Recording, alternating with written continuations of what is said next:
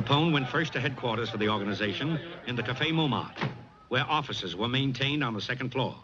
Here Capone presided over a meeting of the heads of his organization. I've got some bad news, Al. We had some breweries knocked over. 8 to be exact. 3 on the south side, including 2 new ones we set up while you were away. 1 in the Heights, 2 on the north side. 1 of them we took over from Moran's. A big one out on Diversey, and another new one we set up on the county line. What did that add up to? We lost 3,850 barrels a day.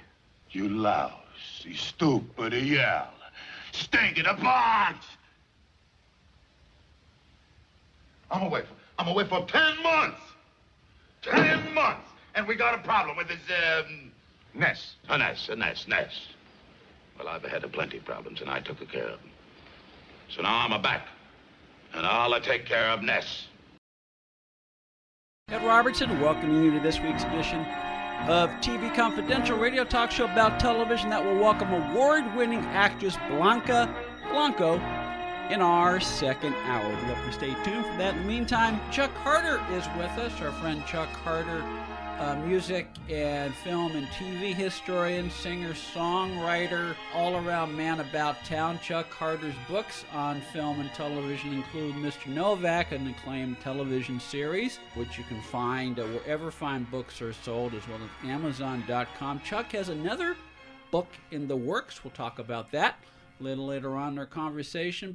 We recently started an occasional series on things we're watching, or old shows that we're watching for the first time. And Chuck is here to talk about that and more. Chuck Carter, always glad to have you on our program. And always glad to be here in South Pasadena, Ed. Nice to be on today. And as you said, this will be a segment on shows that one rediscovers being in from COVID. And the one for me, which I had not seen in many, many years, was The Untouchables. Now, this is the original Untouchables with Robert Stack. The one and only, 59 to 63, 4 seasons, Desilu Productions, and I'm just about done with season 3, and I am in 1930s machine gun bootlegger heaven. I had not seen the show in about 20 years when I revisited this. And I mean, it was one of those shows that it had a nice lengthy run in syndication. Channel 2 up in the Bay Area used to show it at either 11:30 or midnight every night. So I knew it was around when I was a kid, but I had not actually seen the show myself until I had a chance to write about it some years ago for a magazine published by Donovan Brandt of Eddie Brandt's Saturday Matinee, where I had an opportunity to take a deep dive into The Untouchables and talk to some of the people involved. And my experience, and it sounds like this was your experience, I was initially hooked. It didn't take me long to get into the show. No, neither was I. I actually was at a Big Lots store, and they actually sell DVDs these days. And there are cases where an old show will have 2-3 seasons on one set, cheap. So I thought, okay, 3 seasons, The Untouchables. It wasn't much. Oh, I'll get it. Okay. So I put in the first one, which was the pilot, and I said, oh, yeah, that's pretty good. And then I started the first season, and within about 3, I was, as you say, hooked. I was blown away by the production values, the editing, costuming, acting, direction, scripting. It was really good and compelling, as if each half-hour episode was almost a reincarnation of the early 30s Warner Brothers, James Cagney kind of quickie movies.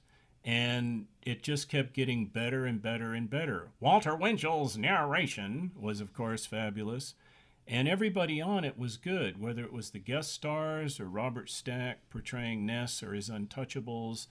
It just was first class all the way. And I've noticed in the almost 3 seasons I've done, there's hardly any duds, which happens in episodic television. If you have 30 episodes a season, you're going to get a couple that just don't lay there. Yeah, I mean, Quinn Martin used to say, you make 30 shows a year, 10 are really good, 10 are okay, 10 you make because you have to make 30 shows a year. Well, that's, I think, too critical of The Untouchables. But in the 3 seasons, which is almost 90 episodes or so, There's about 5 that just kind of laid there. Yeah. The rest were at least good, and most were very good to excellent. So the quality level of the show for an assembly line type of production held up fantastically.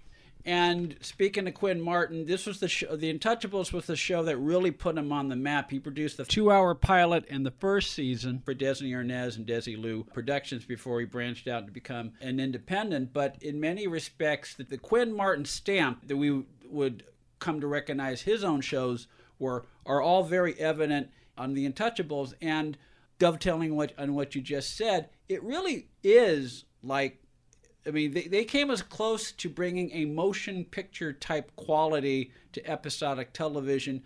They packed a lot of action. It was a tightly edited show. They packed 2 hours of action into every 60 minutes as much as possible. I think that's very true. And another thing I thought that was remarkable about the show, and a lot of old series from the 50s and 60s did this, is each episode would begin with maybe a 20-second clip of the episode before opening titles, and it would be very dramatic and ooh, and then would lead you into looking forward to see what happened to the characters. Yeah, they just hold up beautifully. And what surprised me in seeing them again, this is 59, 60, and 61, is the level of realistic violence in the show, because, you know, it does take place in the early 30s, the Al Capone era, or Ness versus the mob, or bootleggers, or that kind of thing. And I think there were rules in television at that time where you couldn't show somebody shoot somebody in the same frame. You had to see the gun go, the guy fall, and then the guy holding the gun. And almost immediately I saw in this case, you would see someone get shot and fall. Sometimes there was even not blood spurting, but you'd see blood on them when they fell. And I thought, wow, that's really breakthrough for the time. And apparently there was a lot of criticism of The Untouchables that it was one of the 10 most detrimental series on television for the violence. And some parents' groups were complaining, even though it was an adult show in an evening time slot. But looking at it now, it just adds that little bit of edge of realism that makes the show hold up. It was a show that the ABC censors kept a close eye on, at least initially, because of the reaction from, you know, parents groups and anti-violence groups for reasons you just laid out. But what's interesting, and I had forgotten this, I wrote a piece on the show about 20 years ago. I revisited that piece last night, just remember what some of the people that I talked to. And what's funny is one of the people I talked to was Alan Armour, who was the showrunner for 3 of the 4 years. And he said ABC was very mindful of the reaction to groups. And the network kind of looked at it 2 ways. On the one hand, pay attention.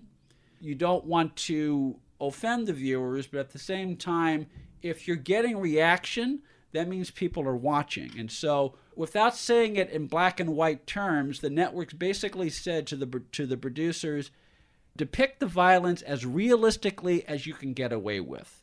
And as you just said, I mean, there were some times where you would see blood spurting, or you might see someone hanging from a meat hook in a meat locker, which is kind of shocking. Right.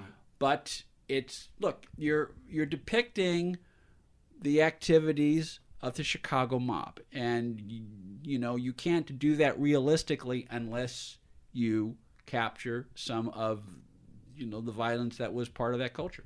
Yeah, that's very true. And I think I noticed in another episode, a guy gets hit by a car.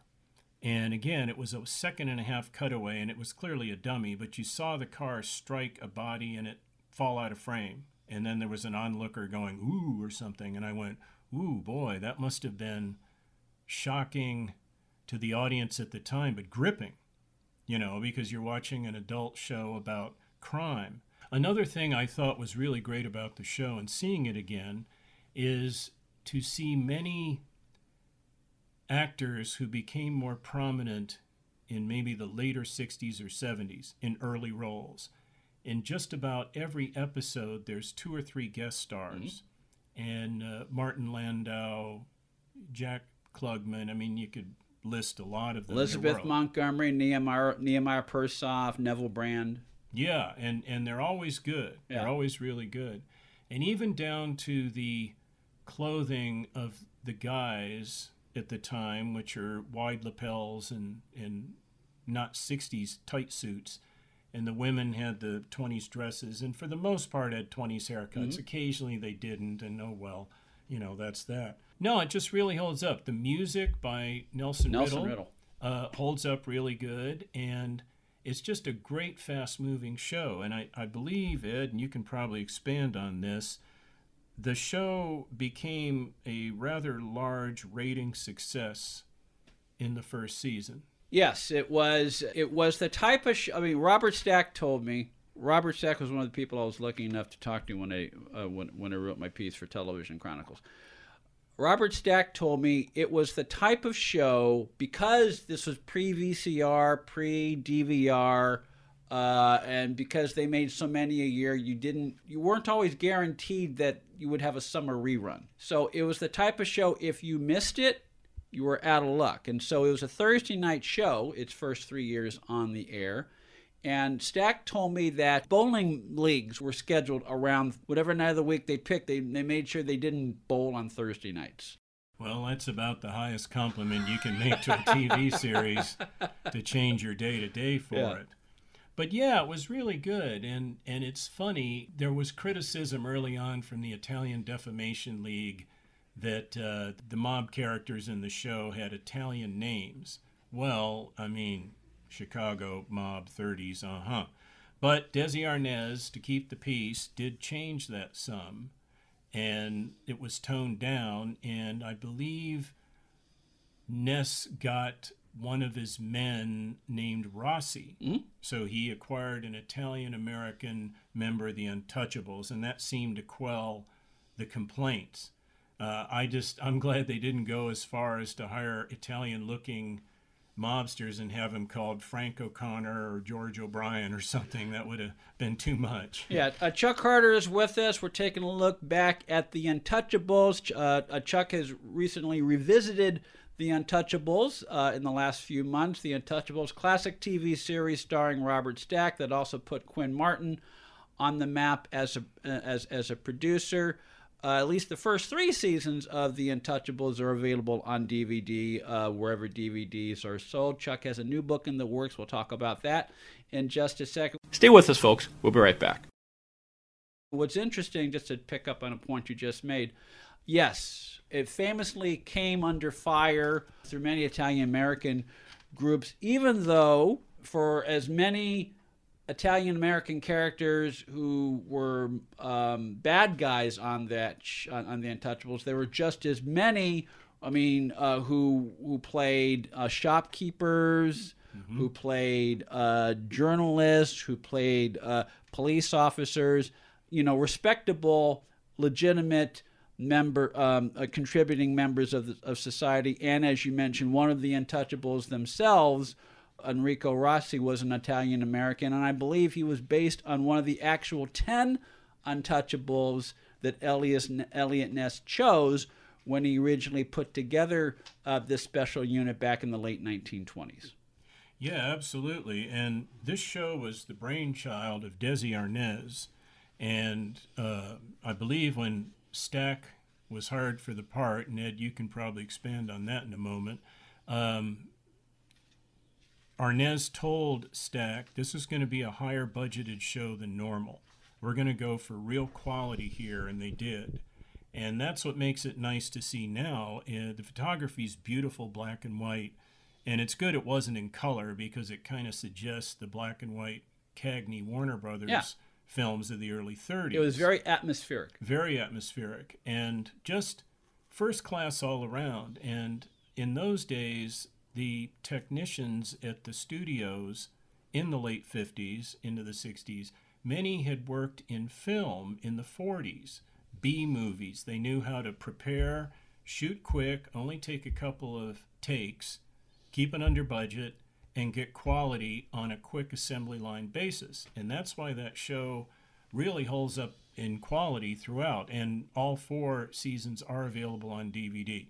So if anybody still has a DVD player or your laptop works and you want to see something really good, get it. And it may be streamable, I don't know. But when you talked to Robert Stack, what did he say about him getting the part? Well, what I remember specifically, I remember as if it was yesterday. He said when Desi approached him about playing Ness, he did not say the word pilot, because Stack was a typical movie actor at the time. This is 1958, 1959. There was still the great divide between television and movies. You did one or you did the other. You did not do both. And if you were a movie star, you did not lower yourself to do television, because the perception back then was that if you were a movie star who did television, that was the end of your movie career. And so because Desi Arnaz, among his many talents as a producer, was a very charming man, he could talk anyone into almost anything. He had that about him. And he assured Stack this would not just be another television show. In fact, I'd forgotten this. It was budgeted at something like the original 2-hour production, the Scarface Mob, which was done as an installment of the Desilu Playhouse. That was budgeted at close to $600,000, which was like more than twice as much money as CBS gave Desi to film the thing. So Desi had plans for this thing from the very beginning, and so he assured Stack this would not be done for the cheap. This would be done as if it was a movie, and it did very, very well. And Desi later released the movie theatrically, which is how he made a lot of his money back. But when the time came to talk to Stack about doing the show, Stack was very reluctant. And I'm going to do my best Desi Arnaz, which is not a good Desi Arnaz. But Desi said, "Amigo, we're going to make the best damn television show we're ever going to make. So don't think of it as a television show. We're going to make the best. We're going to make it like a motion picture. It's going to be the best damn television show you'll ever see." That was perfect. And he was true to his word. It was as motion picture-like as you could possibly be. And it was actually a good thing for Stack, because the way the shows were structured, Stack was the linchpin that held every show together, but they had great guest stars every week, Jack Klugman, Martin Landau. And it was an anthology show because it was a great opportunity for the guest star. They would play a colorful, larger-than-life character who was on screen about half the time, which made it easy for Stack. So he got all the frills of being a TV star and a good salary, but he only worked maybe a couple, maybe 3 or 4 days out of a 7-day shoot. So it was a good deal for Robert Stack. Yeah, it was. And in a way, Stack is the center of the wheel, and around him are the other Untouchables, the supporting characters, the incidents, and so forth. And it was interesting that Robert Stack in his movie career played all kinds of roles. Yeah. He played romantic leads or comedies, but in The Untouchables... He was nominated for an Oscar in 1955. Yes. And in The Untouchables, he's very monotone and poker-faced. And that actually kind of works, because around him is so much crime and emotion and violence and just all this stuff going on. He's sort of the calm in the center of the storm. Yeah, he's the counterpuncher. That's how he approached playing it. He is the counterpuncher. And I thought of something funny. I vaguely remember this, and I don't remember seeing it when I was a kid because it was on late, but there wasn't much merchandise on the Untouchables TV series as there was on other series of the kind, like a lot of the Western shows. One thing that did exist was comic books. Mm-hmm. I think it was Gold Key or Dell, and that brand of comics, when they would make comic books of TV series, had full color covers. So it's a little strange to see the Untouchables in full color on those covers, because you never saw them in color. But I think the comic book ran for years, so they at least had that. But It's just a great show all around, and well worth seeing, and holds up really, really good, and certainly controversial, certainly groundbreaking in a way for the Quinn Martin Productions of that followed, detective crime type series in the 70s, and Quinn did a whole lot of series, and it's just really good. So full marks to Desi Arnaz for having the vision, for keeping the quality up. And that's another thing. The show ran 4 seasons, and many times in episodic TV, first season they're getting their bearings, second and third they're red hot, fourth it's starting to slip, fifth now they bring in new characters or they're trying to save it. The Untouchables maybe lasted just long enough where the quality never dropped. It still was great. I think it was 118 episodes, 50 minutes each. And it's just really good to see. And because it's set in the 30s, in a way it's not dated, where maybe shows set in the late 50s and early 60s of that present time are dated. So The Untouchables, just really good. Be part of our conversation. If you like what you hear, have thoughts on this week's program, or have an idea for a future edition of TV Confidential, we'd love to hear from you. You can email us at talk@tvconfidential.net, talk@tvconfidential.net. You can also message us at facebook.com/tvconfidential, x.com/tvconfidential, or at TV Confidential on Instagram. And if you're listening to us on the TV Confidential podcast, please be sure to hit the subscribe button. This portion of TV Confidential is brought to us by our friends at Front Porch Realty, the community of realtors in the Northern Bay Area of California that is committed to finding the solution that is best for their clients. Whether you're a first-time home buyer or looking to sell or lease your property in Northern California, call Karen Strain at 415-886-7411 or visit frontporchrealtygroup.com for more information on how they can help you.